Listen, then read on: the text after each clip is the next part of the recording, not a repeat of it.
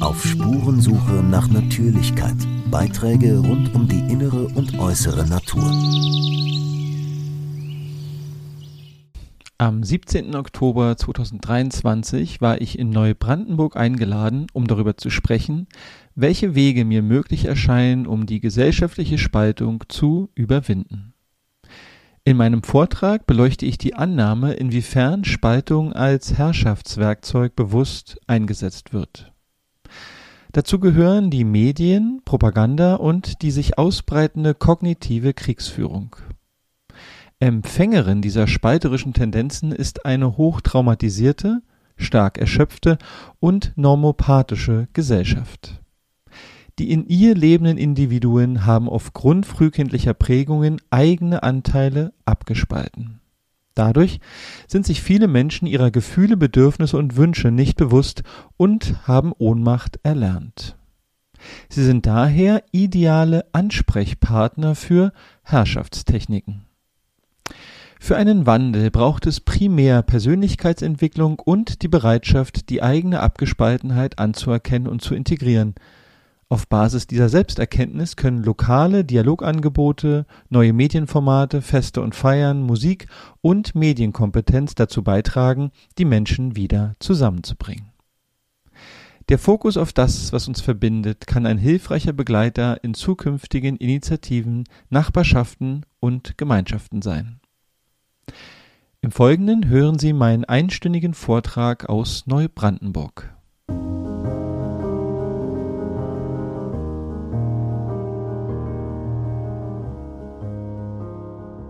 Und mich hat diese Einladung sehr gefreut. Das Thema hat mich auch sehr gefreut, aber das Thema ist sehr umfangreich. Und ähm, ich habe einfach versucht, meine Ideen zusammenzufassen und auch meine Erfahrungen mit dem Thema und habe meinen ähm, Beitrag so gegliedert, dass wir uns ein bisschen damit beschäftigen, was ist jetzt diese Spaltung, wie findet sie statt. Und dann würde ich aber gerne vor allen Dingen aus meiner Erfahrung darüber berichten, was könnte vielleicht getan werden. Sind aber alles keine Patentrezepte, sondern nur Ideen. Und dann kommt eigentlich der Hauptteil, äh, weil es ist ja nicht mein Abend, es ist ja unser Abend, äh, dass wir zusammen ins Gespräch kommen darüber, weil ich bin immer der Meinung, dass die Gruppe am weisesten ist und nicht eine Person. Und wir werden also sozusagen dann noch gemeinsam probieren, in den Austausch zu geraten. Und wie kann der respektvoll und so gut sein, dass wir eben uns nicht spalten, sondern dass wir Gemeinsames finden. Genau. Ähm, Sie sehen das? Ja. Also ich wurde jetzt schon vorgestellt, das hilft mir. Äh, das Wichtigste ist schon gesagt. Vielleicht noch ähm, zu meiner zweiten Tätigkeit als Prozessbegleiter zu sagen, dass ich seit elf Jahren Menschen man könnte schon sagen, körperpsychotherapeutisch dabei begleite, herauszufinden, wer sie sind und warum sie sich verhalten, wie sie sich verhalten. Und das ist ein ganz, ganz enorm wichtiges Feld für das Thema Spaltung. Nicht nur gesellschaftliche Spaltung, sondern persönliche Spaltung. Ich bin außerdem Vorstandsmitglied eines Naturkindergartens ähm, ja, und begleite im Prinzip seit 15 Jahren mindestens Menschen in der Natur, wenn sie sich selber kennenlernen oder auch die Natur da draußen. Und das hilft mir alles sehr, ähm, diese Spaltungsprozesse zu verstehen und vielleicht noch zu dem Punkt, dass ich ein Jahr im Wald gelebt habe. Also ich habe mehrmals mehrere Monate und auch einmal ein Jahr im Wald gelebt mit einer Gruppe von Menschen und die konnte sich nicht spalten, weil wir brauchten uns alle, um zu überleben. Also es war nie eine Option zu sagen, na dann hören wir jetzt hier auf, ihr macht da drüben euer Feuer und wir machen hier drüben unser. Es ging nicht. Das heißt, wir waren in einer, in einer Situation gefangen, in der wir irgendwie miteinander klarkommen mussten, weshalb ich auch aus eigener Erfahrung weiß, dass es immer geht. Egal wie konträr wir die Welt sehen, hat es, ging es immer sozusagen zusammenzukommen.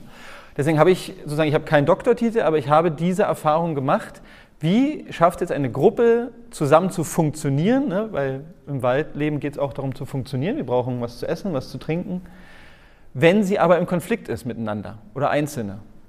Und das ist natürlich, sieben Leute sind jetzt nicht 80 Millionen, und es sind andere Dynamiken, aber es sind auch ähnliche Dynamiken. Und äh, da heraus schöpfe ich ein bisschen und versuche davon auch ein bisschen was hier jetzt mit in diesen Abend zu bringen.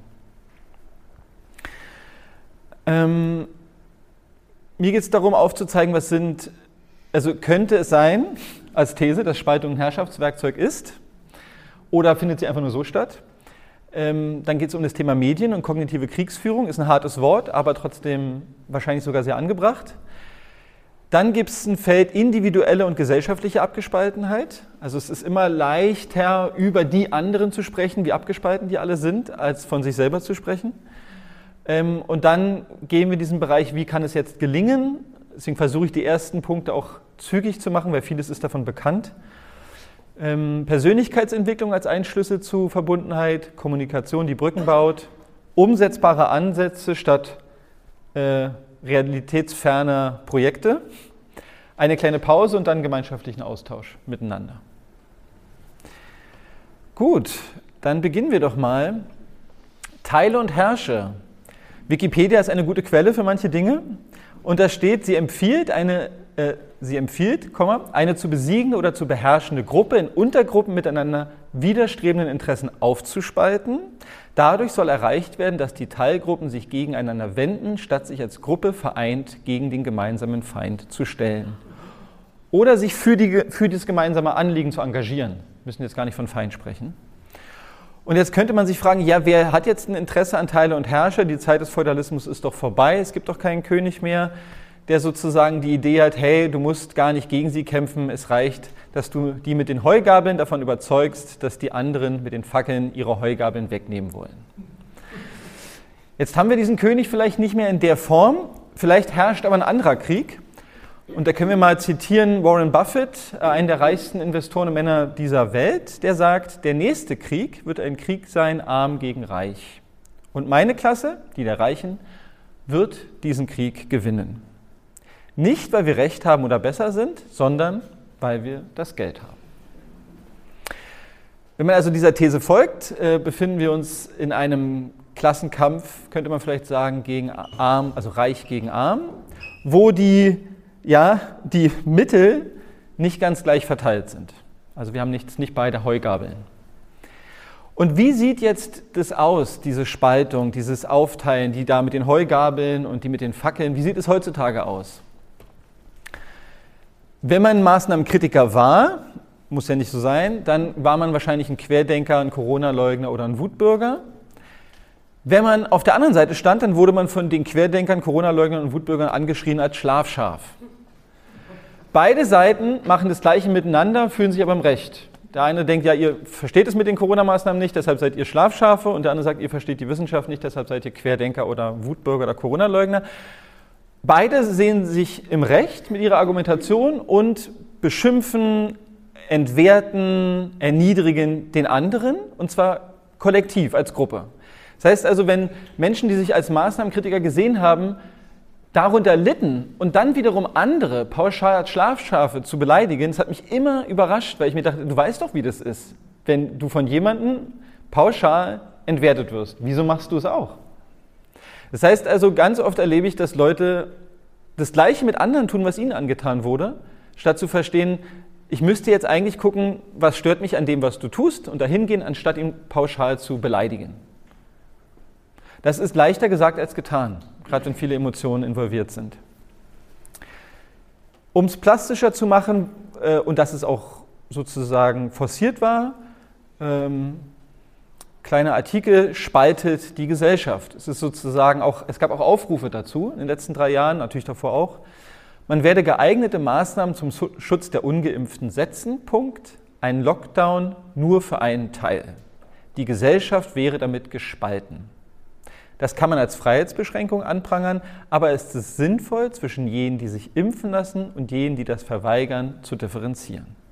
Das ist jetzt nur ein Beispiel ähm, aber da es so aktuell ist, fand ich es doch relevant. Und hier sozusagen der offene Aufruf im Standard, die Gesellschaft eigentlich zu spalten. Natürlich immer, meistens wahrscheinlich sogar wirklich mit dem Gedanken, dass das in irgendeiner Form sinnvoll ist oder gut. Äh, ich bin nicht jemand, der pauschal Leuten böse Unterstellungen macht. Was haben wir noch für ein Beispiel? Leute, die sich für den Frieden einsetzen, sind ab jetzt, laut unserem Bundeskanzler jedenfalls, und die, die hier mit Friedenstauben rumlaufen, Zitat, sind deshalb vielleicht gefallene Engel, die aus der Hölle kommen. Also wir haben wieder eine Aufgliederung von Gruppen, die sich dann wiederum nicht gemeinsam für etwas engagieren kann, nämlich zum Beispiel für Frieden. Ein Beispiel. Jetzt gibt es aktuell einfach viele Beispiele. Ähm, wir haben wir haben den Corona-Leugner oder die Corona-Leugnerin gegen das Schlafschaf, wir haben den Klimakleber gegen den Klimaleugner, wir haben den Fahrradfahrer gegen den SUV-Fahrer, wir haben links gegen rechts, Fleischfresser gegen Veganer, geimpft gegen ungeimpft, Putin-Versteher gegen NATO-Fan. Jetzt auch noch Israel und Palästina. Die Pizza kann man vielleicht ganz gut erkennen. Die Stücke werden immer kleiner. Hängt davon ab, welches Schwert da kommt. Und was vielleicht auch noch ein Punkt ist, der jetzt hier nicht auf meinen Folien steht, aber an den ich dachte, als ich herfuhr, ist natürlich auch, wenn ähm, wie es in den letzten drei Jahren geschehen ist, durch äh, Maßnahmen der Mittelstand einer Bevölkerung oder jetzt von Deutschland stark in Mitleidenschaft gezogen wird, schätze ich, dass es zur Spaltung zu, ähm, dazu trägt. Ähm, wenn sozusagen Leute in Armut fallen, prekärer sind, dann wird die ganze Sache noch instabiler, noch emotional aufgeladen, dann noch angstvoller. Das ist sicherlich auch ein Punkt. Man müsste sich, um eine ganzheitliche Analyse zu machen, das auch noch angucken. Inwiefern ist sozusagen wirtschaftlicher Verfall oder mehr Armut, äh, ein spaltendes Element für eine Gesellschaft. Ich denke ein großes, aber ich bin nicht aus der Branche. Äh, aber meine Vermutung ist, dass es ein wichtiger Aspekt ist, den ich jetzt hier aber nicht so einzeln beschreiben kann, weil das außerhalb meiner Kompetenz liegt. Und jetzt haben wir hier ein paar Punkte, die mir sehr wichtig sind. Und zwar, die Verallgemeinerungen dienen der Spaltung, weil damit eine Gruppe entmenschlicht wird und Schubladendenken gefördert wird. Also sobald wir selber, ist immer gut von sich selber auszugehen, die anderen pauschal als Gruppe, die Klimakleber, die Schlafschafe, die Geimpften, die korrupten Politiker, äh, sind wir dabei, das gleiche Spaltwerkzeug anzuwenden, was vielleicht gar nicht in unserem Sinne ist, sondern ich müsste mir überlegen, wen meine ich genau, was hätte er genau gemacht und das kann ich auch ankreiden und kritisieren. Und die hohe Kunst ist eigentlich auch zwischen Verhalten und Personen zu unterscheiden. Also ich kann zum Beispiel kritisieren, dass jemand etwas tut, was aber nicht gleich heißt, dass ich ihn als Person abwerte und nicht mehr richtig finde. Weil in, anderen, in einem anderen Bestreben könnten wir total einer Meinung sein. Ja? Und äh, wenn mir das selber so geht, dass jemand mich pauschal als rechts einstuft, äh, weiß ich, wie, wie unangenehm es für mich ist und wie sehr es spaltet.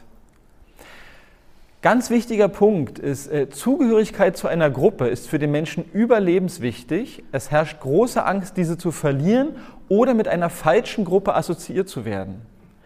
Also jetzt haben wir diese aufgespalte, fragmentierte Gesellschaft. Die Leute finden aber ganz viel Zugehörigkeit in dieser Gruppe, die sie haben. Ist ja jetzt egal, welche Gruppe sie gewählt haben. Und haben Angst davor, aus dieser Gruppe rauszufliegen. Also ich bin doch jetzt einer von den Corona-Maßnahmen-Kritikern oder ich bin doch jetzt einer von denen und denen und finde da auch Identität und möchte auch in dieser Gruppe bleiben. Weshalb ich vielleicht manchmal dann gar nicht merke, dass da was passiert, was ich nicht will, weil ich ja so, der, so sehr dazugehören will. Und Zugehörigkeit wäre ein anderes großes Thema, ist für den Menschen so existenziell wichtig. Und die andere Seite davon ist aber, ich könnte sozusagen Leute einer Gruppe zuschreiben, zu der sie aber nicht gehören wollen. Und hätte damit ein Handwerkszeug, um sie davon abzuhalten, etwas zu sagen oder sich so zu verhalten, wie ich es vielleicht nicht will. Also wenn ich jetzt Corona-Maßnahmen-Kritiker rechts zuschreibe und ich wüsste, in Deutschland ist das Schlimmste, was, als was man betitelt werden könnte, rechtsextrem zu sein, äh, hätte ich damit ein Werkzeug, um jemanden in seinem Verhalten zu manipulieren, weil er möchte auf jeden Fall nicht dazugehören, zu dieser Gruppe dazugehören. Und das ist ein Werkzeug, was unbedingt verstanden gehört, weil wenn dann dieser Vorwurf jetzt an mich herangetreten wird, dann muss ich mich damit beschäftigen, ja, was davon ist jetzt faktisch korrekt vielleicht? Gibt es einen Anteil, den ich nicht gesehen habe, der stimmt? Oder ist es so pauschal nicht richtig? Wenn ich aber so viel Angst davor habe, dass mich jemand so und so betitelt, bin ich sehr leicht ähm, zu handhaben auf eine Art. Man bräuchte nur mich in eine rechte Ecke oder eine linke Ecke tun für die andere Seite. Ja? Und äh, es ist gut, immer auch die andere Seite mitzudenken und zu verstehen, dass wir wahrscheinlich das Gleiche tun, was wir ankreiden. Oftmals ist es jedenfalls so. Und damit der letzte Punkt, Angst vor Zugehörigkeitsverlust ist ein sehr starkes Handlungsmotiv. Also wenn ich jetzt die und die Meinung plötzlich vertrete, könnte es dann sein, dass meine Gruppe mich ausschließt. Und wenn ich das nur erahne und eine Gesellschaft ist oder Menschen sind sehr feinfühlig in dem, dass sie wissen, wenn ich das sage, wenn ich das nur äußere, könnte ich meine Gruppe verlieren, meine Nachbarschaft, meinen Sportverein, meinen Verleger, ähm, meinen Job. Dann werden diese Leute höchstwahrscheinlich meistens äh, lieber die Zugehörigkeit wählen, als zu riskieren, was zu sagen, was die, was die sozusagen in, in Gefahr bringt. Bringt es aber zu einer anderen Seite, die im zweiten Teil kommt. Wenn ich mit Menschen zusammen bin, die mich nicht ausstoßen, weil ich eine andere Meinung habe, habe ich einen großen Vorteil, weil ich habe ich hab sozusagen Resilienz, ich habe eine, eine Quelle, wo ich genährt und gestärkt sein kann und ich weiß, die stoßen mich nicht aus, weil ich was anderes denke. Das gibt natürlich viel Kraft. Das ist dann die eigene Verantwortung, das auch zu machen. Das machen wir im zweiten Teil. Jetzt haben wir sozusagen Gruppen, die sich gegenüberstehen und beide denken, sie haben Recht. Sie haben auch Recht für sich gefühlt, aber sie reden von unterschiedlichen Dingen vielleicht. Und äh, mittels der Medien werden aktuelle Narrative auf die Bevölkerung übertragen, woraufhin diese sich in Teilgruppen spalten lässt und sich aneinander ausagiert. Es gilt anzuerkennen, dass jeder aufgrund der Informationen, die er hat, eine persönliche Sicht auf die Dinge entwickelt. Also wenn der andere, die andere, der Meinung ist, es ist eine 6, dann ist das für ihn absolut korrekt. Und wenn ich der Meinung bin, es ist für mich aber eine 9, dann bin ich auch richtig. Und das 6 und 9 ist jetzt einfach, aber es gibt äh, emotional geladenere Themen. Und die erste Kunst meiner Meinung nach ist ähm, zu anzuerkennen, dass der andere es so sieht, wie ich es nicht sehe. Und damit erstmal nichts zu tun, gar nichts, solange nicht mein Leben auf dem Spiel steht. Ja? Äh, das einfach stehen zu lassen. Ist nämlich die erste Grundvoraussetzung, dass der andere das, das Gefühl bekommt, ich möchte ihn verstehen. Wenn er merkt, das kennt ihr vielleicht auch, ich kenne es, wenn es dem anderen nur darum geht, dass ich endlich verstehe, dass es neun ist und nicht sechs, dann findet da keine Verbundenheit statt und auch keine Beziehung. Dann geht es darum, wer Recht hat. Und wenn es darum geht, wer Recht hat, wird es meistens nicht sehr ähm, nicht sehr beziehungsstiftend. Und das wird gerne anderen angekreidet, ich kreide es auch gerne anderen an, bin aber selber jemand gerne, der, jemand, der Recht hat. Und halte es dann nicht aus, wenn jemand das nicht so sieht. Aber das ist dann meine Baustelle, sozusagen. Da kann der andere nichts für.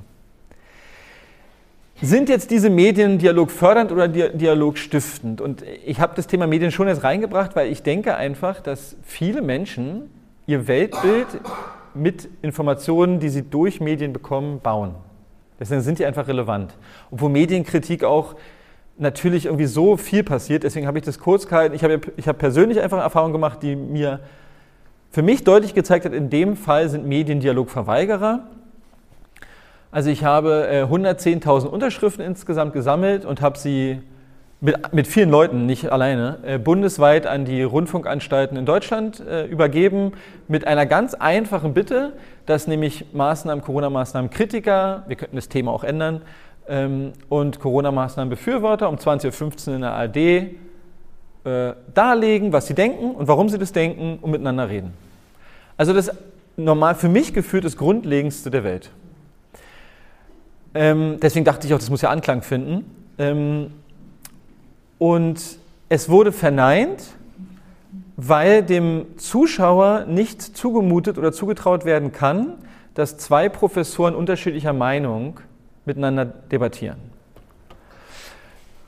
Es gab dann eine, es gab eine Videokonferenz mit Programmschaffenden der Rundfunkhäuser, sehr relativ hohe ähm, Programmschaffende, und da war auch Paul Schreier mit dabei, also den ich eingeladen hatte, und der schrieb dann über diese Videokonferenz, weil natürlich ähm, die, äh, die, die Sondersendung, die wir wollten, die hat nie stattgefunden. Bis jetzt noch nicht, sehr klar. Und was schreibt er? Ein weiteres Argument aus dem Kreis der ARD-Verantwortlichen lautete, man könne es nicht jedem Einzelnen überlassen, sich eine Meinung zu bilden, welcher Wissenschaftler recht hat. Damit überfordere man das Publikum.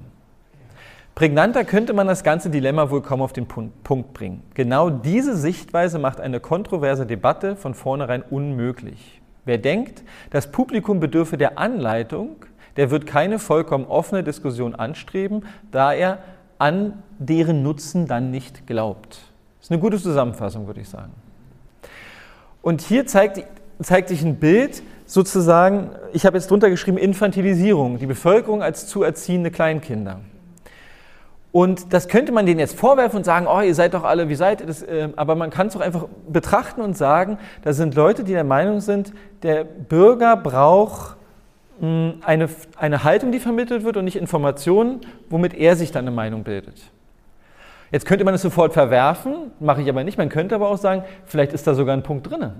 Vielleicht gibt es sogar eine Menge Menschen, ich glaube ja persönlich, die gerne so behandelt werden wollen Deshalb ist es nicht sofort falsch, was die sagen. Ich denke, sie haben damit recht. Ob das jetzt einer freiheitlich-demokratischen Grundordnung und dem Pressekodex und dem Medienstaatsvertrag, äh, ob das damit vereinbar ist, ist eine andere Frage. Aber dass, dass da ein Fünkchen Wahrheit drin ist, dass es Leute gibt, die wollen einfach den Fernseher anmachen und dann wollen sie gesagt bekommen, was richtig ist, das stimmt.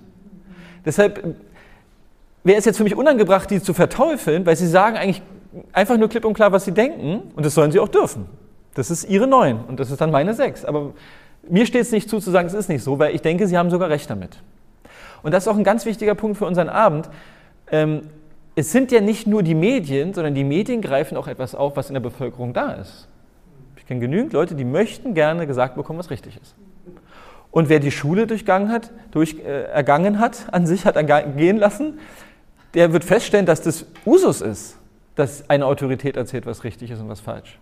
Das ist jetzt überhaupt nichts untypisch. Man kann also den Rundfunkanstalten von, aus Sicht des Medienstaatsvertrages definitiv einen Vorwurf machen, aber wenn man sich das gesellschaftliche Klima zu Meinungsbildung anguckt und vor allem zu Bildung, sind sie gar nicht so weit weg von der Realität. Und sie äußern es. Sie haben sich dann sehr geärgert, dass wir darüber geschrieben haben, weil ich hatte ursprünglich gesagt, das muss, wir werden diese Konferenz live streamen, 20.15 Uhr, alle können einschalten, das wollten sie alle nicht. Und sie wollten eigentlich auch nicht, dass jemand darüber schreibt, aber Paul Schreier, ich habe auch darüber geschrieben. Ich habe natürlich gesagt, ich kann doch nicht 110.000 Menschen, die eine Petition haben, nicht sagen, was wir da gemacht haben. Also wo, wo würden wir da hinkommen? Danach brach dann der Kontakt auch ab. Aber das war dann für mich klar, weil Sie hatten es selber ausgesprochen, dass es, Sie es nicht als Ihren Auftrag sehen, diesen Debattenraum zur Verfügung zu stellen. Und das wiederum für mich äh, ist eine Argumentation, die, die darauf hinausführt, dass von den Medien damit nicht vorgelebt wird, dass kontrovers miteinander gesprochen werden kann, ohne dass es zwei Lager geben muss. Dass sie noch in einem Raum sitzen könnten und sagen können, okay, wir schaffen das jetzt, das auszuhalten, dass du willst einen Lockdown und du willst keinen, du willst äh, die Klimamaßnahmen, du willst das. Das schaffen wir, dass das ähm, hier in einem Raum bleibt. Und das ist für mich ein ganz wichtiger Punkt, der hat mich auch tief getroffen, ähm, dass dieses Vorbild nicht gelebt wird und hier ja auch äh, ausdrücklich ausgesprochen nicht gewollt ist gar nicht gewollt ist.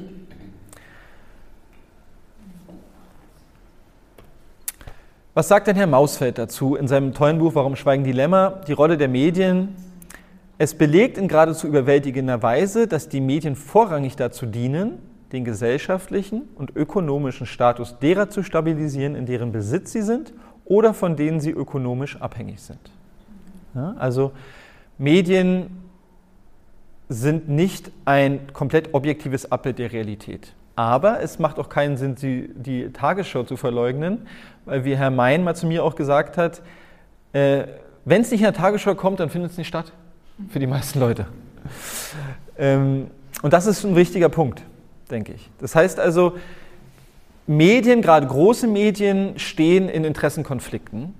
Ähm, da ist nicht nur der Medienstaatsvertrag, sondern da sind Gelder, das ist politischer Einfluss und das ist eine, das ist eine Interessengruppe oder das ist wie ein Netz, das man sich auch angucken sollte, ganz in Ruhe. Und dieser Medieneinfluss bringt uns zum nächsten Thema ähm, und das ist für mich die kognitive Kriegsführung, was ein hartes Wort ist, ein ganz tolles Buch. Ich habe auch schon ein Interview mit dem Herrn geführt, Herrn Tögel.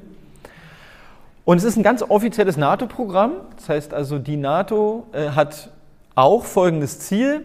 Jeder Mensch kann praktisch zu jeder Zeit und mit allen verfügbaren und zukünftigen Softpower-Waffen ins Visier geraten.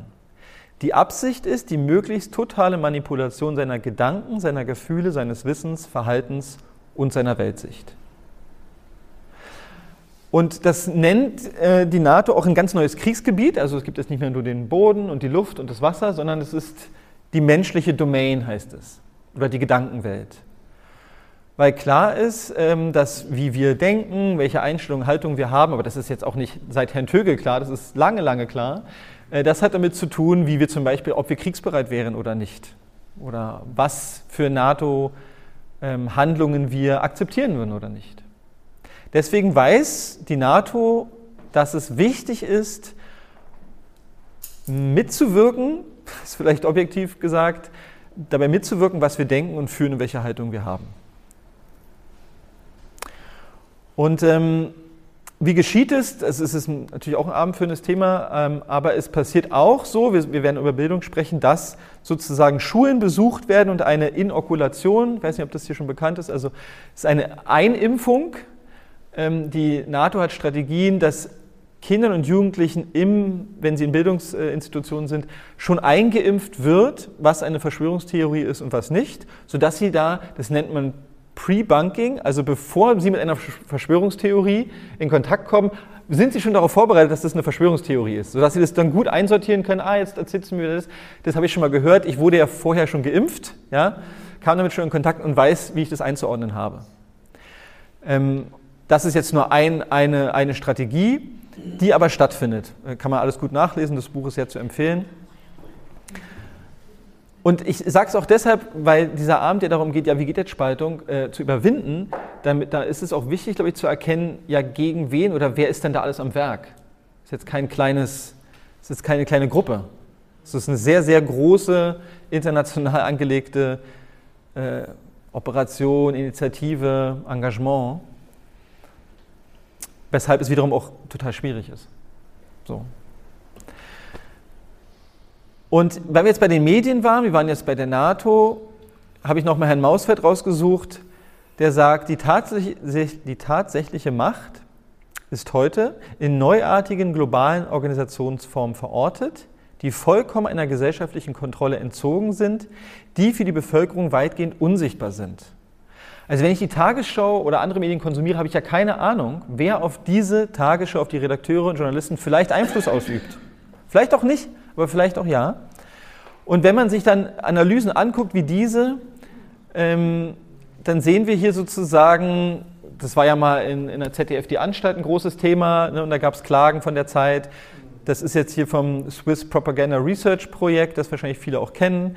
Aber ich habe es einfach nochmal hierher gebracht. Da sehen wir sozusagen, weil wir die NATO hatten, wie NATO nahe ähm, Gruppen, Thinktanks, ähm, Initiativen verbunden sind mit Pressevertretern, Redakteuren, Journalisten und Büros. Natürlich werden die jetzt sagen, ja, aber wir treffen uns da nur und es ist auch nicht zu sagen, dass die da hingehen und sagen, gib uns die neuesten News, die wir um 20.15 Uhr bringen sollen. Das ist überhaupt nicht notwendig. Also wenn ich mit Leuten zusammen bin, die gleiche Ideen teilen, dann werde ich mich diesen Ideen auch annähern. Das machen wir auch, bin ich der Meinung. Ich mache es jedenfalls auch. Also ich habe mal den Spruch gehört, was mich umgibt, dazu werde ich. Das braucht mir niemand sagen, berichtet das. Ne? Wenn, wenn dann so diese Kritik kommt, ja, das haben die euch doch da gesagt, dass ihr das berichten sollt. Das ist gar nicht notwendig. Wenn ich in diesen Strukturen bin, Informationen bekomme, dann wird daraus meine neun oder meine sechs. Und niemand hat gesagt, berichte, dass es die sechs ist, sondern es ist meine. Ich, weil ich könnte auch nur authentisch über etwas berichten, wenn ich wirklich denke, es ist so. Also da würde ich ähm, die böse Unterstellung erstmal rausnehmen und sagen, es ist ganz normal, dass die Leute in in Netzwerken zu Hause sind, in denen sie immer wieder die gleichen Infos bekommen und dann auch daraus sich ihre Meinung bilden. Und jetzt kommen wir aber zu einem anderen Punkt. Ob das wiederum wieder mit dem Medienstaatsvertrag und Pressekodex einhergeht, ist eine andere Frage. Die müsste man dann aber beleuchten. Sicherlich sehr wichtig. Gehen wir mal nach Deutschland. Ähm, da haben wir hier Uwe Krüger, wissenschaftlicher Mitarbeiter am Institut für Kommunikation und Medienwissenschaft der Universität Leipzig. Der hat auch eine eine, eine Analyse gemacht zum, zum, Journalismus in Deutschland und zur Nähe zur, zu Eliten. Und das ist jetzt eine, die Grafik ein bisschen schwer, aber da sind viele verschiedene, auch Thinktanks, Stiftungen. Ähm, und die sind, dieses Bild zeigt einfach die Vernetztheit auf, die da herrscht. Und was sagt er? Das, das kann ich noch vorlesen. Seine Analyse. Die Daten deuten darauf hin, dass sich Journalisten vielerorts in vertraulichen Runden mit den Mächtigen treffen. Und das steht in einem klaren Gegensatz zur demokratietheoretisch begründeten Erwartung, Journalisten sollten Distanz zu den Mächtigen halten, um sie kritisieren und kontrollieren zu können. Also er wirft jetzt die Kritik auf, die wir jetzt in der vorgegangenen Folie nicht so, nicht so formuliert haben, aber äh, einen wichtigen Punkt.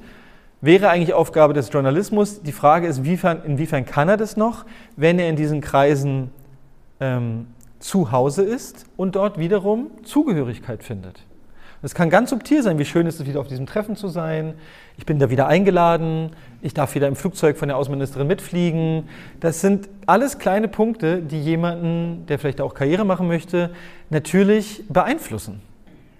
Er würde vielleicht von sich behaupten, nee, das macht mir nichts, aber da, da würde ich gegenreden, ich würde sagen, das geht gar nicht. Das ist, glaube ich, nicht möglich, dass es nichts mit einem macht. Und deshalb ist der Einfluss äh, von sozusagen Organisationen und auch der NATO auf, diesen, auf diese Medien- und Journalismusapparat, der ist evident, der ist da. Und den gilt es zu beachten, wenn wir jetzt darüber reden, ähm, wie diese Spaltung zu überwinden ist.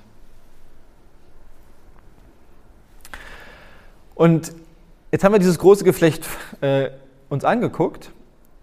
Und jetzt ist die Frage, äh, weiter warten auf die Medien die globalen Strukturen ändern, Fragezeichen, und das Meme heißt, wie ich darauf warte, dass die Medien den Dialog fördern. Genau, also da kann man lange warten, würde ich sagen. Ähm, und es ist für mich auch ein Punkt, es ist ganz leicht, Ohnmacht und Resignation zu entwickeln, wenn ich vehement wieder etwas probiere, was ich denke, was auch richtig ist, was aber keinen Erfolg hat. Und dann werde ich mich irgendwann, so war es mir jedenfalls, resigniert zurücksetzen und denken, es, es hat alles keinen Sinn. Weil ich denke, dass der Mensch auch, ich brauche es jedenfalls, Erfolgserlebnisse braucht, indem er selbstwirksam ist. Das wissen, brauchen Kinder auch und ich brauche es auch, wo ich sage, ich mache jetzt was und es hat was gewirkt. Und wenn ich äh, sozusagen 110.000 Unterschriften sammle und ich kriege meine Sendung nicht, könnte ich sagen, es hat nicht gewirkt. Wenn ich, aber da, wenn ich aber dafür eine Videokonferenz bekomme, in der gesagt wird, ja, das wollen wir gar nicht, dann hat es wiederum gewirkt. Und so ist es, glaube ich, wichtig, zu, darauf zu achten, was will ich tun, was wiederum aber mir auch Selbstwirksamkeitserlebnisse generiert. Weil es ist natürlich so leicht, frustriert sein, ach, die Medien wieder, ach, die ARD gestern wieder. Ne? Ja. Und äh, dann ist wieder die Frage, worauf will ich jetzt meine Energie verwenden? Auf die Kritik an dem, was ich schon weiß, was nicht gut läuft, oder an etwas anderem? Und ähm, Jetzt gehen wir noch ein Stück weiter. Das äh, habe ich gestern Abend noch da hinzugefügt, weil ich denke, dass es wichtig ist, obwohl wenn ich mir die, den Altersschnitt an diesem Raum angucke, vielleicht ist es auch nicht, nicht so, aber es ist ein Thema und es sind soziale Medien, Medien und die Meinungsbildung. Und äh, der Künstler, der dieses Bild gemalt hat, ist vielleicht den Leuten bekannt, Bob Moran, ist äh, wahrscheinlich der beste, den ich jeweils kenne, äh, äh Künstler, der mittels Zeichnungen die letzten drei Jahre begleitet hat. Und was haben wir jetzt? Wir haben jetzt, wir haben jetzt nicht nur die 20.15 Uhr Tagesschau, sondern für jüngere Leute haben wir auch soziale Medien. Und was haben wir da? Wir haben Echokammern, verstärken Lagerbildung und Spaltung. Das heißt, Echokammern ist ein Begriff, der sozusagen in der Journalismusforschung oder Medienforschung bekannt ist. Echokammern sind einfach Gruppen, die sich zusammenfinden und immer nur wieder das Gleiche als Echo weitergeben. Ja, ja, die Maßnahmen sind alle unverhältnismäßig. Ja, ja, genau, stimmt. Die Maßnahmen, ja, genau, genau, genau. Auf der anderen Seite sozusagen getrennt auf einer Plattform. Ja, super, dass wir die Maßnahmen haben, super, dass wir die Maßnahmen haben. Und diese beiden Lager sitzen dann in Echokammern und sind sich beide einig, dass das eine 6 und eine 9 ist. Sind sich beide total einig. Und die Algorithmen freuen sich darüber, weil dann verbringen die da viel Zeit, weil sie werden bestätigt, sie finden Zugehörigkeit, sie haben eine Gruppe und sie haben Recht. Ideal, um da viel Zeit zu verbringen. Und die Algorithmen sind auch so gebaut, dass sie äh, genau das, diese Inhalte dann nach oben bringen, die wiederum meine Meinung bejaht. Stimmt, siehst du hier das nächste Interview, ich hatte doch recht mit den Masken. Oder hier die Klimakleber, hast du doch recht, siehst du, ich hatte doch recht, das ist doch alles. Ne? Also ich kann mich dann aufregen, ich bin emotional involviert, äh, mein Leben ist vielleicht nicht ganz so zufriedenstellend, ich kann mich also äh, aufregen über andere, das ist erfüllend ein bisschen, ich kann Dampf ablassen. Und die Algorithmen wissen das alles, natürlich, und füttern mich damit. Und damit aber haben sie mich auch in der Hand. Fragmentierung von Nachrichten. Also in einer Minute 20 schnell oder in 30 Sekunden das nächste Video, was mir erklärt, äh, den, den Israel-Konflikt erklärt. Ah, jetzt weiß ich, jetzt bin ich gut informiert. Äh, die Nachrichtenlänge oder die Aufmerksamkeitsspanne leidet so extrem, dass Leute einfach in kürzester Zeit wissen wollen, was jetzt stimmt. Und das geht natürlich nicht. Und äh, es hindert auch darum, es hindert daran, etwas Komplexes verstehen zu wollen, wo, wo ich vielleicht mich eine Stunde hin, hinsetzen müsste und jemandem folgen müsste. Ich glaube, dass es ein Riesenproblem ist. Ähm, und was diese Echokammern und, und die Unterkomplexität fördern eigentlich genau das, worüber wir heute Abend reden, nämlich Spaltung. Also ich weiß schon, was richtig ist, weil meine ganze Gruppe sagt es und es ist eigentlich gar nicht so komplex und ich brauche auch gar nicht mehr anhören, was der andere sagt. Und das, ähm, wer sich mit Aufklärung beschäftigt hat und mit dem sozusagen mündigen Bürger, dem aufgeklärten Bürger, ist das eigentlich genau das Gegenteil oder beziehungsweise eine totale Gegenbewegung zu dem. Deswegen ist es doch eine sehr, ähm, eine sehr besorgniserregende Entwicklung, würde ich sagen. Weil was Grundlegendes, den anderen verstehen zu wollen, ihm zuhören, seinen Argumenten folgen, ist, glaube ich, nicht mehr per se anzunehmen, dass das für alle Menschen in unserer Bevölkerung so gut möglich ist. Es wird auch, kommen wir gleich dazu, äh, in, in unseren Bildungsinstitutionen nicht gefördert. Ja? Und jetzt könnte man wieder sagen, ja, die Jugend wieder, ach komm, die sind doch alle nicht mehr in der Lage. Und wieder sind wir in einem Vorwurf und in einer Generalpauschalisierung über die Jugend. Ja, red doch mal mit einem 14-Jährigen, frag ihn doch mal, wie geht's dir damit, wie ist dein Konsum, was denkst du darüber? Aha, okay, also sind wir im Dialog. Ähm, und Schuld haben die schon gar nicht, weil die kriegen ein Angebot, das ist so verführerisch, das ist, hat so viel Suchtpotenzial und eine ganze Industrie, also eine milliardenschwere Industrie, möchte, dass Sie auf diesen Bildschirm gucken. Was sollen Sie dagegen ausrichten? Also kann ich nur davon abraten, die Jugend jetzt auch noch dafür zu beschuldigen, dass sie nicht in der Lage sind, wenn die Gesellschaft um sie herum alles dafür tut, dass es sich so entwickelt. Äh, das heißt, da bräuchte es wieder Verständnis, äh, Dialog, Angebote von den anderen Erwachsenen, die sagen, lass uns noch was anderes machen. Weil wenn natürlich der Raum von Medienfirmen äh, oder riesengroßen Konzernen gefüllt ist, ne, die Umgebung, dann werden die Kinder und Jugendlichen sich daran anpassen. Du wirst zu dem, womit du dich umgibst. Und äh, die digitale Welt ist einfach zu einer Realität geworden für viele Menschen, für mich auch. Äh, und ich selber merke mit 40 Jahren, wie schwierig es ist, damit gut umzugehen. Ich glaube nicht, dass ich es gut gekonnt hätte mit 12, mit 13. Kann ich den Leuten also auch keinen Vorwurf machen.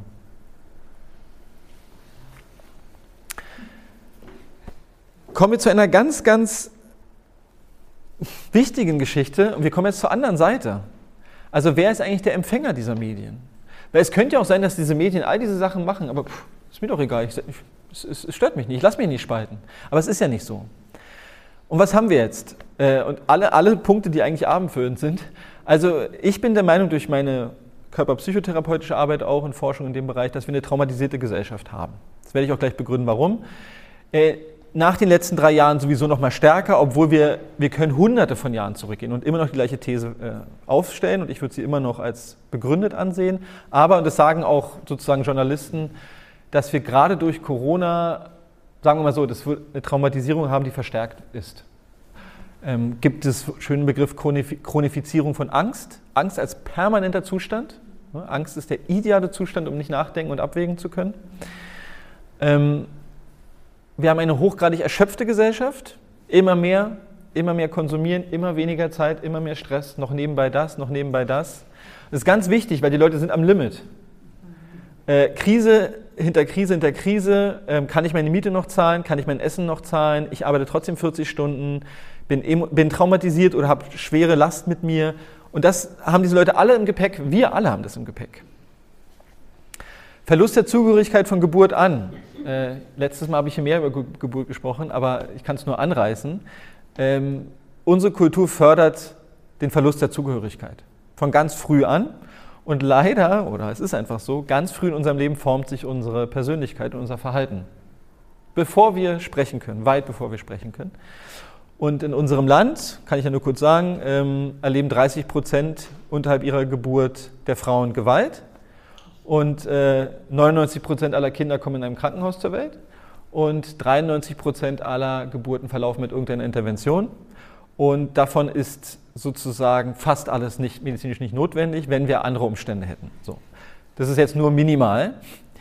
Ähm, wir haben generationsübergreifendes Trauma aufgrund zweier Weltkriege äh, hier immer noch in uns stecken und die Epigenetik sagt uns, dass alle unsere Erfahrungen von uns selber in unserem Leben, aber auch die unserer Generation vor uns in uns stecken.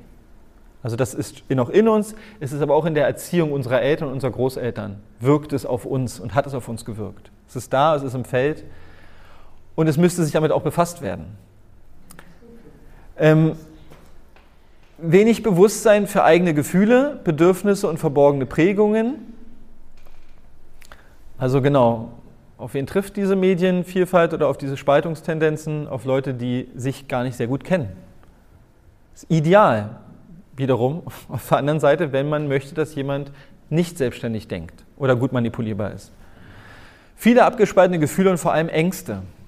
Ganz wichtiger Punkt. Wenn ich ganz viel abgespaltene Gefühle habe, ganz viel in meinem Rucksack trage, freue ich mich, überspitzt formuliert, wenn mir jemand etwas präsentiert, wohin ich diese Gefühle projizieren kann oh ja, die Schlafschafe, oh, die Klimakleber, oh, der Virus, oh, der Krieg, böser Putin, böser Biden, korrupte Politiker, überall Angebote, dass ich meinen Frust loswerden kann. Meistens gilt dieser Frust hauptsächlich nicht diesen Leuten, sondern ursprünglich mal anderen Personen, aber das muss ich mir dann nicht angucken, weil da sind diese schönen Angebote, wer alles dafür verantwortlich ist, dass es mir schlecht geht. Äh, natürlich ist doch ein Kern Wahrheit drin. Es ist nie schwarz oder weiß, aber es zählt halt auch dazu, dass wir unseren ganz persönlichen Rucksack haben. Und den nicht anzugucken, glaube ich, würde, der Debatte, äh, würde die Debatte unterkomplex machen. Was haben wir noch? Wir haben ein Bildungssystem, welches wenig Erfahrungsräume für Verbundenheit, eigenständiges Denken, Debatte und Verständnis zur Verfügung stellt. Ja, also wir haben so ein Kontinuum, was überhaupt nicht das befördert, worum es heute Abend geht. Ähm, und vieles davon fördert, was Spaltung ermöglicht. Und wir saßen ja hier vor einigen Monaten auch und haben schon darüber geredet, Bildung, und darüber werden wir dann auch noch sprechen. Dass, natürlich können wir uns über das Bildungssystem aufregen, das habe ich auch schon stundenlang gemacht. Äh, aber zum Schluss bin ich meistens unzufrieden und denke mir so, ja und jetzt? Wir müssen natürlich irgendwas selber machen. Oder müssen nicht, aber es macht dann Sinn. Ja? Weil die Energie ist irgendwie verbraten, wenn ich immer wieder sage, was in der Schule abgeht. Wir bleiben aber bei der traumatisierten Gesellschaft. Ähm, ganz tolles Buch, Die Kindheit ist politisch. Das von Geburt an zum Gehorsam und zur Unterwerfung gezwungene Kind fügt sich schließlich dem Willen anderer und gibt seine Individualität und auch eigene Gefühlswelt auf. Ein solch geprägter Mensch ist ein perfekter Befehlsempfänger, Empfänger, Untertan, Gläubiger oder weitergedacht Soldat. Hm? Ähm und Spaltung, ganz interessant von einem äh, kanadischen Arzt, der übrigens ein ganz toller Mensch ist. Zum Beispiel, als ich sein Buch gelesen habe, kam dann irgendwas über die Impfung. Und er sagte so, wie toll das ist, dass die Wissenschaft es geschafft hat. Und dachte ich mir so, oh, das kann doch jetzt nicht wahr sein, ich sehe das völlig anders. Und dann dachte ich mir, was ist eigentlich mit dir los? Willst du jetzt das Buch weglegen, weil er da einen anderen Standpunkt hat? Und ich lese jetzt das ganze Buch und es ist einfach nur toll. Ja? Also da, da, da, da ist es, kann ich differenzieren, da, da bin ich nicht einer Meinung, aber ich finde das Buch super. Und was schreibt der? Spaltung, jetzt kommen wir ein bisschen zum Individuum, gehört zu den psychischen Abwehrmechanismen. Sie wird hervorgerufen, wenn man die Realität nicht ertragen kann nur wer das reale Leben als unerträgliches Übel empfindet, sieht sich gezwungen, es zu verlassen. Nur wer das reale Leben als unerträgliches Übel empfindet, sieht sich gezwungen, es zu verlassen. Das ist ganz wichtig. Also auf der individuellen Ebene, wenn mir Dinge passieren, die ich nicht aushalten kann, und das geht den meisten Menschen so äh, irgendwann in ihrem Leben, dann findet eine Abspaltung statt. Das, ist, das hier definiert eigentlich Schizophrenie. Ich muss einen Teil von mir abspalten, weil das ist zu unangenehm. Die meisten Leute wissen davon aber gar nichts. Äh, deswegen ist es so schwierig, darüber zu sprechen, weil die meisten denken so, das, hä, wie? Aber es ist so ähm, und den meisten Leuten ist es auch so ergangen und sie wissen es aber nicht, solange sie es entdecken. Aber heute geht es ja auch um die gesellschaftliche Frage. Und da dachte ich mir, könnte diese Schizophrenie-Definition auch mit der Gesellschaft was zu tun haben. Also könnte es sein, dass, dass Gruppen einer Gesellschaft die Realität als so unerträgliches Übel empfindet, dass er sich gezwungen sieht, sie zu verlassen. Zu sagen, ich begebe mich in andere Geschichten, ich begebe mich in Gruppen, die was ganz anderes denken. Äh, also gibt es vielleicht auch eine gesellschaftliche Schizophrenie? So eine Frage, die ich habe. Also ich glaube, dass es so ist, aber der Arzt hier hat sich eher auf die, auf die Person bezogen. Aber ich denke, das sollte, man, das sollte man im Kopf behalten, wenn wir über diese Überwindung sprechen, weil umso unzufriedener Leute sozusagen mit der Realität werden, umso mehr könnte es sein, äh, dass sie diese Realität einfach verlassen wollen und sagen, ich will damit gar nichts mehr zu tun haben. Und das ist dann schwer, wieder Verbundenheit zu schaffen miteinander oder in Dialog zu kommen, weil die haben, die haben sich gesagt, was soll ich hier eigentlich, was soll das überhaupt? Ja?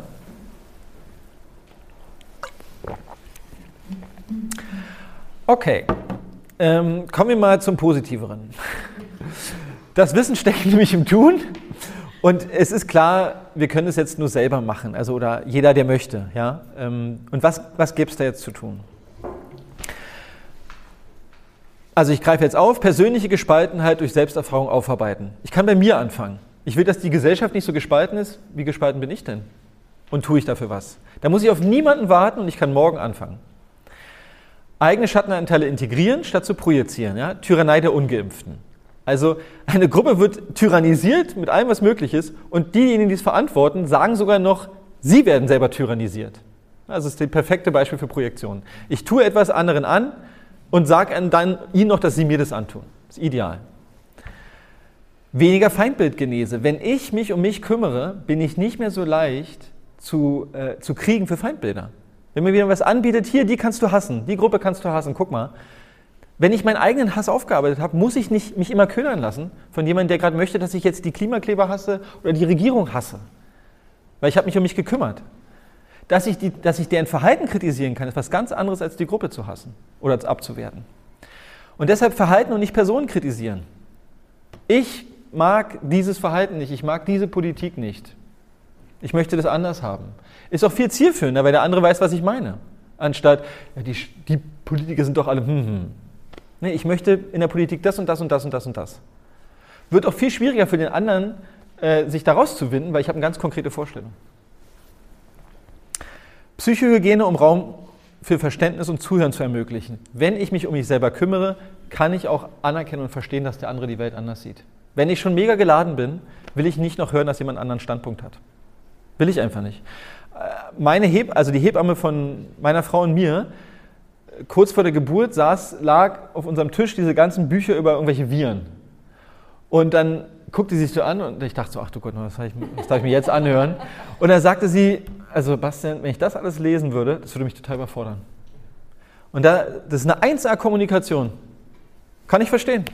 Wir mussten uns nie streiten, wir mussten uns nicht an die Gurgel gehen, gar nichts. Sie hat gesagt, sie wird es überfordern, mich nicht, mich interessiert es, wir konnten einfach weitergehen. Wir hatten eine tolle Geburt.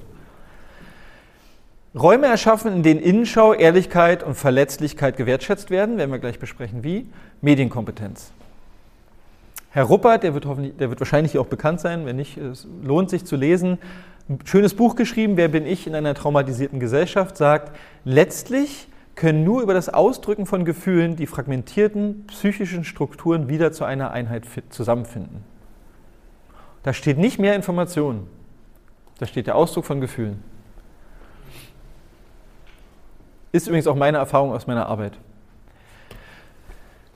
Was habe ich jetzt gemacht? Ich habe mal versucht, ähm, Spaltung zu überwinden. Und ich habe mich mit äh, Klimaaktivisten in einen Redekreis begeben. Ich habe in meiner persönlichen Arbeit einen Fall von äh, gehabt, dass es einen Corona-Fall gab, verschiedene Meinungen, es gab einen Redekreis dazu. Ich habe einmal ähm, Pädagogen, die ich kenne, die an einer Schule arbeiten, aktiv eingeladen habe gesagt, ich will jetzt euch verstehen, warum ihr diese Maßnahmen mitmacht. Ich will es verstehen haben wir uns getroffen, sind im Wald spazieren gegangen und ich hatte einen ganz tollen Spaziergang zu jemandem, der zu mir meinte, das war ein Resultat aus meinen eigenen Versuchen, Basti, ich kann dich gerade überhaupt nicht einordnen, können wir mal spazieren gehen. Schon sehr fortgeschritten sozusagen. Und ähm, vielleicht aus diesem Gespräch mit den Klimaaktivisten, das ist wahrscheinlich am aktuellsten, was haben wir gemacht? Wir haben uns in einen Kreis zusammengesetzt und da durfte jeder seine persönliche Wahrnehmung, Meinung und Gefühlswelt äußern. Alle haben aufmerksam zugehört. Jeder hat von sich gesprochen und nicht von irgendwelchen anderen Leuten. Und wir haben uns nur einem Thema äh, gewidmet. Der ging jetzt in unserem Fall zweieinhalb Stunden. Und was im Kreis gesagt wird, bleibt im Kreis. Und es geht nicht um Lösungen richtig und falsch, sondern darum, dass jede Stimme gehört wird. Haben wir uns zweieinhalb Stunden zusammengesetzt. Unbekannte Leute, bekannte Leute, Leute, die denken, die Welt geht noch in dieser Generation unter. Leute, die dachten, hier passiert überhaupt nichts, lass uns mal in ruhig bleiben. Leute mit 20 Jahren, Leute mit 50 Jahren. Und das Resultat war, wir haben uns alle besser verstanden, wir haben uns danach alle umarmt und haben gesagt, lass uns mal wieder treffen. Anmerkung, wir, die meisten Leute kannten sich schon und wussten, dass, es, dass wir wertzuschätzende Menschen sind. Wir waren jetzt nicht in der Situation, Klimakleber auf der Straße, lass uns mal einen Redekreis machen, sondern wir wussten, dass wir uns mögen, wir hatten eine Basis. Ja? Trotzdem haben wir uns aktiv, also ich habe mich und einer von, wir haben einfach gemerkt, ich und ein anderer, der wiederum Klimaaktivist ist, der ist viel mehr als Klimaaktivist, aber er ist auch im Klimaaktivismus, haben gemerkt, hier gibt es irgendwie Reibungen in, unserer, in unseren Gruppen, weil wir das anders sehen. Und anstatt übereinander zu reden, haben wir gesagt, wir, wir, wollen jetzt, haben wir beide gesagt, wir setzen uns jetzt hin, wir finden einen Termin und sprechen alles aus, was da ist. Anstatt hintereinander, hinterm Rücken zu reden. Und das Ergebnis war absolut positiv. Und es wurde keiner überredet, ja, du musst doch mal verstehen und es ist Klima und so. Das gab es alles nicht, sondern ich habe große Angst davor, ich habe große Angst davor und das durfte alles sein. Weil wer sagt, dass die Angst vor einem menschengemachten Klimawandel nicht genauso legitim ist wie die Angst vor globaler Kontrolle oder was weiß ich. Da sind zwei Menschen, die haben Angst vor etwas und das dürfen sie sagen. Der eine sieht es als eine 6, der andere sieht es als eine 9. Keiner von den beiden hat erstmal recht. Und wir haben uns ganz deutlich gesagt, wir reden jetzt nicht gleich über Fakten, sondern wir reden erstmal darum, wie, wie es uns mit etwas geht. Ja? Weil ihr kennt vielleicht Faktendiskussionen, die einfach ins Nichts führen, weil darunter liegt eigentlich ein Gefühl oder schon ein Ärger und dann brauche ich, dann brauche ich die Faktendiskussion nicht führen.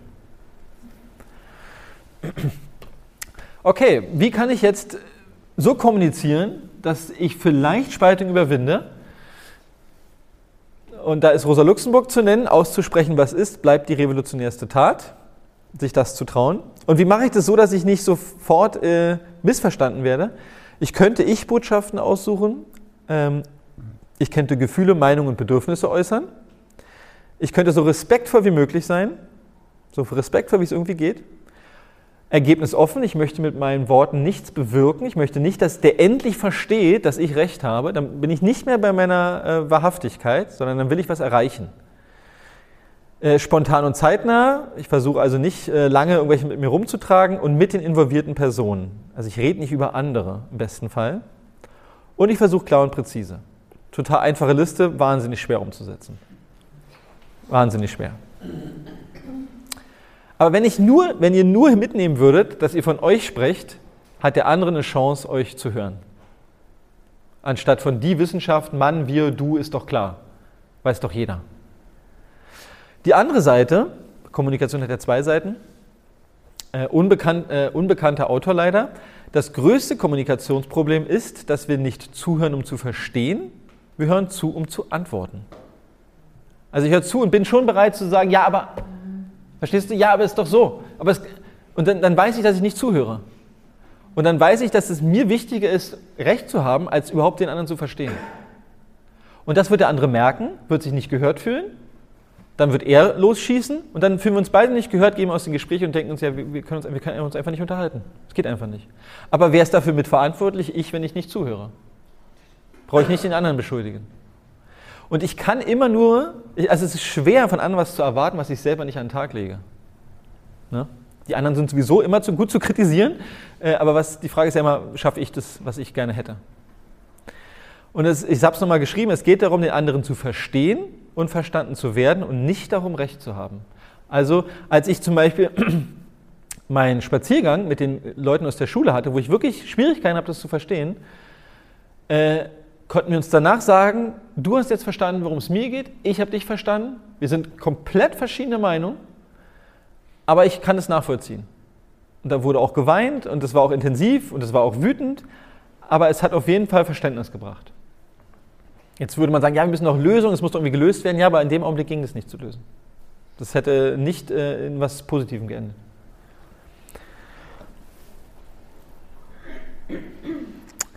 Dann ähm, gehen wir doch mal einen Schritt weiter. Und äh, ich komme ja aus, sozusagen beruflich aus, der, aus, des, aus einer Richtung, wo ich mich damit beschäftigt habe, wie haben Leute in, in der Natur zusammengelebt. Und ähm, da gibt es noch Überlieferungen, die so ganz anders klingen, als was heute abläuft. Und jetzt kommt hier eine Frau zu Wort, Jeanette Armstrong, die lebt in Kanada, ist eine Indigene, eine Silix, und die hat äh, einen ganz schönen Absatz zu Führungsqualitäten äh, verfasst. Den würde ich gerne mal kurz vorlesen. In meiner Gemeinschaft hat Führungskompetenz mit der Fertigkeit zu tun, wie gut diese Person jedem zuhören kann und wie diese Person versteht, welche Dinge ablaufen, die vielleicht falsch sind oder Konflikte auslösen können und deshalb eine Gefahr für die Gemeinschaft darstellen. Unser Wort für Führer oder Führerin bedeutet Chief ist es im Original, bedeutet jemand zu sein, der viele Fäden zusammenhalten kann und diese in einem Strang verknüpfen kann. Ein Strang bedeutet dabei Einigkeit im Gleichgewicht mit dem Land. Es bedeutet, dass diese Person eine besondere Fähigkeit dafür haben muss, zu fühlen, was die Gemeinschaft sagt. Eine besondere Fähigkeit zu verstehen, was gesagt wurde und zu wissen, welche Dinge gerade ablaufen, um all das zusammenzufassen und es den Menschen zu erzählen.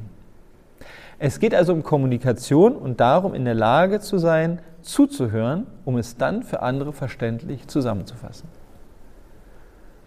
Das ist eine völlig andere Definition von dem, was wir ich sage jetzt mal wir oder heutzutage geläufig ist für eine Führungsqualität. Führungspersönlichkeiten sollen entscheiden, die sollen führen, die sollen sagen, was zu tun ist, was exakt ist, was in der Schule abläuft. Und es gab und gibt ganz andere Perspektiven, wenn es darum geht, weil, warum habe ich das gewählt? Ich denke einfach, dass unsere Führungspersönlichkeiten oder vermeintlichen, die wir so vorgesetzt bekommen, die ja das Vorbild sind für viele andere, wie es sich zu verhalten gilt. Und wenn die wiederum Spaltung, ne, die gefallenen Engel aus der Hölle von Herrn äh, Scholz, wenn dieses vorleben, dann ist es natürlich ein Vorbild, was auch kopiert wird, was Einfluss hat. Und dann denke ich manchmal, oh, was wären das für Vorbilder, wenn wir Leute hätten, die so bedacht und ruhig vortragen, was sie denken, was eine Führungsqualität ist. Zu hören, was überall abgeht, was vielleicht ein Konflikt sein könnte. Was ganz anderes. Es gibt noch ein anderes Beispiel für andere Führungsqualität. Ähm, Oren Lyons, ähm, unsere Führungspersönlichkeiten wurden darin geschult, Menschen mit Vision zu sein und jede Entscheidung im Interesse der kommenden sieben Generationen zu fällen. Sie sollten Mitgefühl und Liebe für die ungeborenen Generationen haben. Und hier ist ein wichtiger Satz, weil es gibt Indigene, die schon bereits darum wussten, was eine Brücke ist, dass was wir als Kind, als Ungeborene erleben, uns prägt, auch wenn wir dann erwachsen sind und sagten, ja, wenn du wütend bist und ärgerlich, dann geh mal nicht zu einer Schwangeren. Bleib mal weg, geh mal woanders hin. Und wenn wir jetzt durch Epigenetikforschung herausfinden, ja stimmt, wenn Leute Krieg im Mutterleib erleben, dann hat es einen Effekt auf ihre Biologie und auf ihr Verhalten, ist es nichts was Neues. Das wussten indigene Gruppen früher, ist auch völlig logisch, weil wer in der Natur lebt, weiß, dass alles miteinander verbunden ist. Ja? Deshalb habe ich jetzt diese, diese Ausschnitte genommen. Was sind umsetzbare Ansätze statt unrealistischer Pläne? Medienformate, die Dialog fördern. Dialogfördernde Bildungskonzepte, selbstbestimmtes Lernen. Hatten wir hier schon drüber gesprochen. Ähm, also das sind die Einzelthemen, die riesig sind, ja, aber ich habe sie mal benannt. Bedürfnisorientierte Begleitung von Kindern, also von Anfang an. Äh, Gesprächskreise und runde Tische in Kommunen machen wir heute Abend.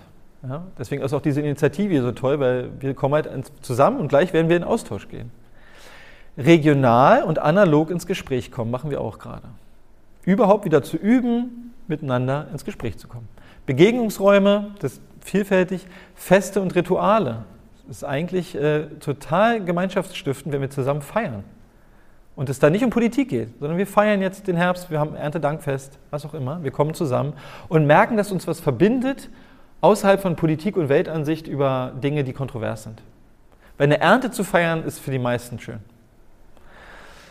Auf das gemeinsame Fokussieren, das ist genau das, was ich meine. Wenn wir das zusammen feiern, wenn wir das zusammen aufräumen, dann verbindet uns das und wir können mal ganz kurz äh, weglassen, ähm, ob wir Sachen gleich sehen. Wir hatten in unserem Dorf zum Beispiel auch so ein Fall, da ist was passiert, wo dann klar war, jetzt brauchen wir alle sofort. Das ist ganz dringlich. Und es waren alle da. Obwohl die teilweise nicht mehr miteinander reden, waren sofort alle da und haben gesagt, okay, jetzt kümmern wir uns darum. Ne, da waren Windschaden, Bäume auf der Straße, es waren alle da. Es musste angepackt werden. Und da kommt dann meine Erfahrung aus dem Wald zurück, wo ich mir denke, wenn es um, ums Überleben geht, äh, dann kommen wir wieder zusammen. Dann ist es irrelevant, dein Impfstatus oder deine Ansicht zu dem. Dann müssen wir jetzt zusammen was machen hier. Und deswegen ist es schön, eigentlich sich auch Dinge zu suchen, auf die man sich gemeinsam fokussieren kann, wo das Trennen immer draußen ist. Aber darum muss man sich wahrscheinlich selber kümmern. Ähm, Musik und Tanz. Musik ist total äh, verbindend. Also gemeinsames Singen, gemeinsam musizieren bringt Menschen zusammen. Ganz stark. Ähm, Naturverbindung ist jetzt mein Aspekt. Ich glaube, dass wenn Menschen draußen viel sind, ist es logisch, dass sie das Verbindende sehen können und nicht nur das Spaltende. Und äh, nochmal so als Hinweis, wir kommen aus dem Leben in der Natur. Das ist unsere Vergangenheit.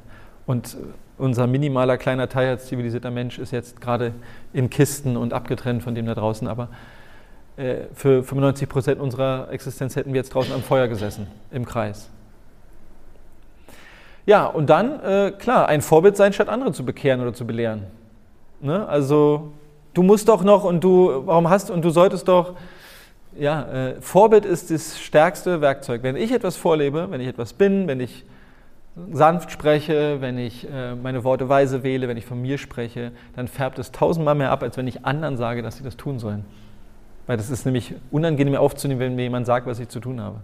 Wenn ihr aber etwas tut, was ich wiederum schön finde und mir denke, ah, okay, das ist, dann ist es viel inspirierender. Also jeder, der Kinder hat, weiß, dass Kinder einfach permanent imitieren. Und äh, es ist auch aber, es ist einfach auch schwerer, das Vorbild zu sein, statt andere zu bekehren. Es ist total gut und einfach ein Buch über Kommunikation zu schreiben.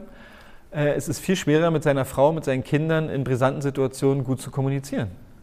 Gibt es wunderschöne Beispiele, wie Autoren tollster Bücher, ich bin ja auch Autor, äh, teilweise völlig verzweifelt äh, nicht mehr in der Lage sind zu kommunizieren. Und ich denke, das muss auch Platz haben und sagen können, ja, wir sind natürlich alle ähm, beim Lernen.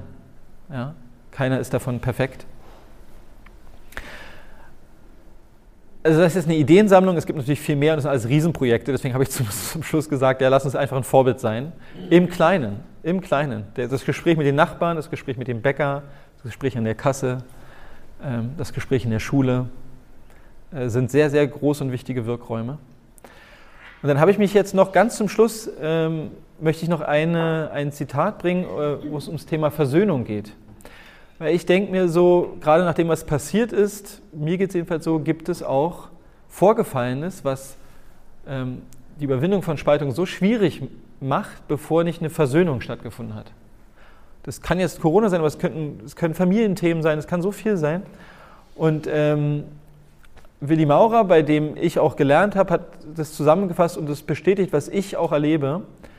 Nur wer sich in seinem eigenen Verletztsein berührt, öffnet, um das Leid vergangener und gegenwärtiger Generationen nachzuempfinden und zu würdigen, kann mit der Vergangenheit Frieden schließen.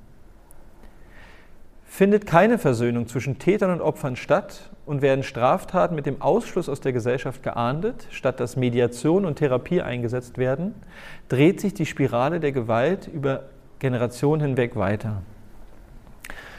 Und was ist damit gemeint? Ich erlebe in meiner Arbeit, dass egal wie schlimm das Leid war, was verursacht wurde zwischen zwei Menschen oder zwei Gruppen, ist es möglich, äh, Versöhnung zu schaffen, wieder zusammenzukommen, was nicht bedeutet, dass es nicht vielleicht rechtliche Konsequenzen hat oder andere weitere Konsequenzen, aber es geht darum, dass wieder möglich ist, zusammen zu sein, wenn beide Parteien ausdrücken konnten, wie es ihnen mit etwas ging. Und zwar im vollen Umfang, wenn es geht.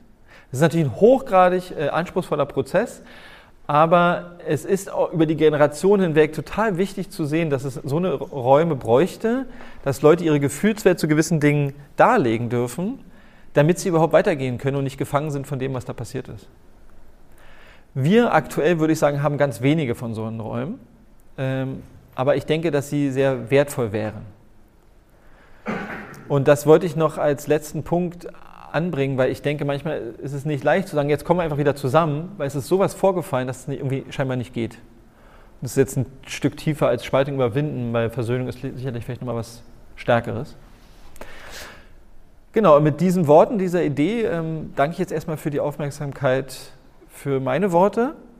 Und wir machen jetzt, also jetzt gibt es die Möglichkeit, kurz noch was an mich zu fragen, wenn es was mit dem Vortrag zu tun hat. Und danach machen wir eine Pause, um uns dann in einem Kreis zu treffen und miteinander auf eine bestimmte Art und Weise in Austausch zu geraten, dass wir alle mal zu Wort kommen, was jetzt Spaltung überwinden kann. Auf Spurensuche nach Natürlichkeit. Ein Blog von Bastian Barocker. Liebe Zuhörer, sollte Ihnen dieser Podcast wertvoll erscheinen, freue ich mich über Spenden. Nur mit finanzieller Unterstützung kann ich weiterhin Veröffentlichungen ermöglichen. Herzlichen Dank.